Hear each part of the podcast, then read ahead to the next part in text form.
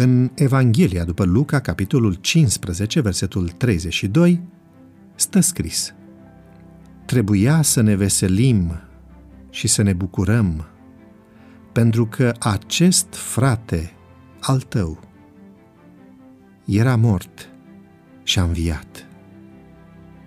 Era pierdut și a fost găsit. Cea mai mare risipă o face totuși tatăl.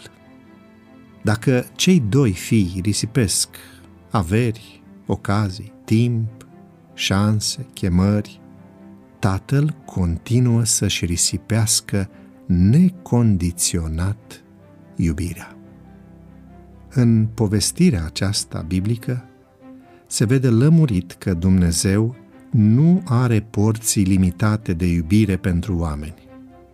Ioan spune că prin Isus Dumnezeu le-a dat oamenilor har după har. Har fără limită. Har continuu. De fapt, Biblia nu spune că Dumnezeu are dragoste, ci că El este dragoste. Când ai dragoste, este posibil ca ea să se termine. Dar Dumnezeu este dragoste, ceea ce înseamnă că dragostea Lui este într-o cantitate nelimitată. De aceea, nu voi înțelege de plin risipa Tatălui. El este dragoste. Nu are dragoste pentru că iubirea este natura Lui. Iar dacă Dumnezeu vrea să semănăm cu El și dacă iubirea este esența creștinismului, atunci cu siguranță Dumnezeu vrea mai mult decât să fim oameni care au iubire. Vrea să fim iubire, adică izvor. Aceasta este o chestiune fundamentală.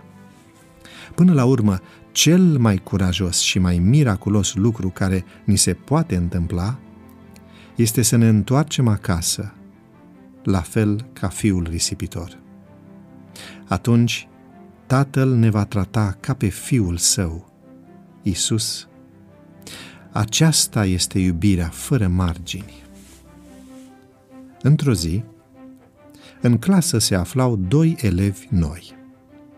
Profesorul i-a întrebat cum îi cheamă. După nume, erau frați. Sunteți frați? Da, au răspuns ei. Păi, când v-ați născut? Anul și luna de naștere ale celor doi frați erau identice. Profesorul, nelămurit, a replicat. Frați sunteți, dar gemeni nu păreți. Băieții au spus profesorului că unul dintre ei este înfiat. Care din voi este acela? Nici noi nu știm, i-au răspuns băieții.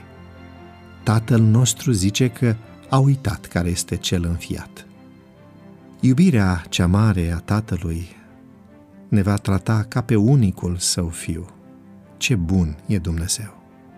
Roagă-te astăzi pentru schimbarea inimii unui prieten apropiat.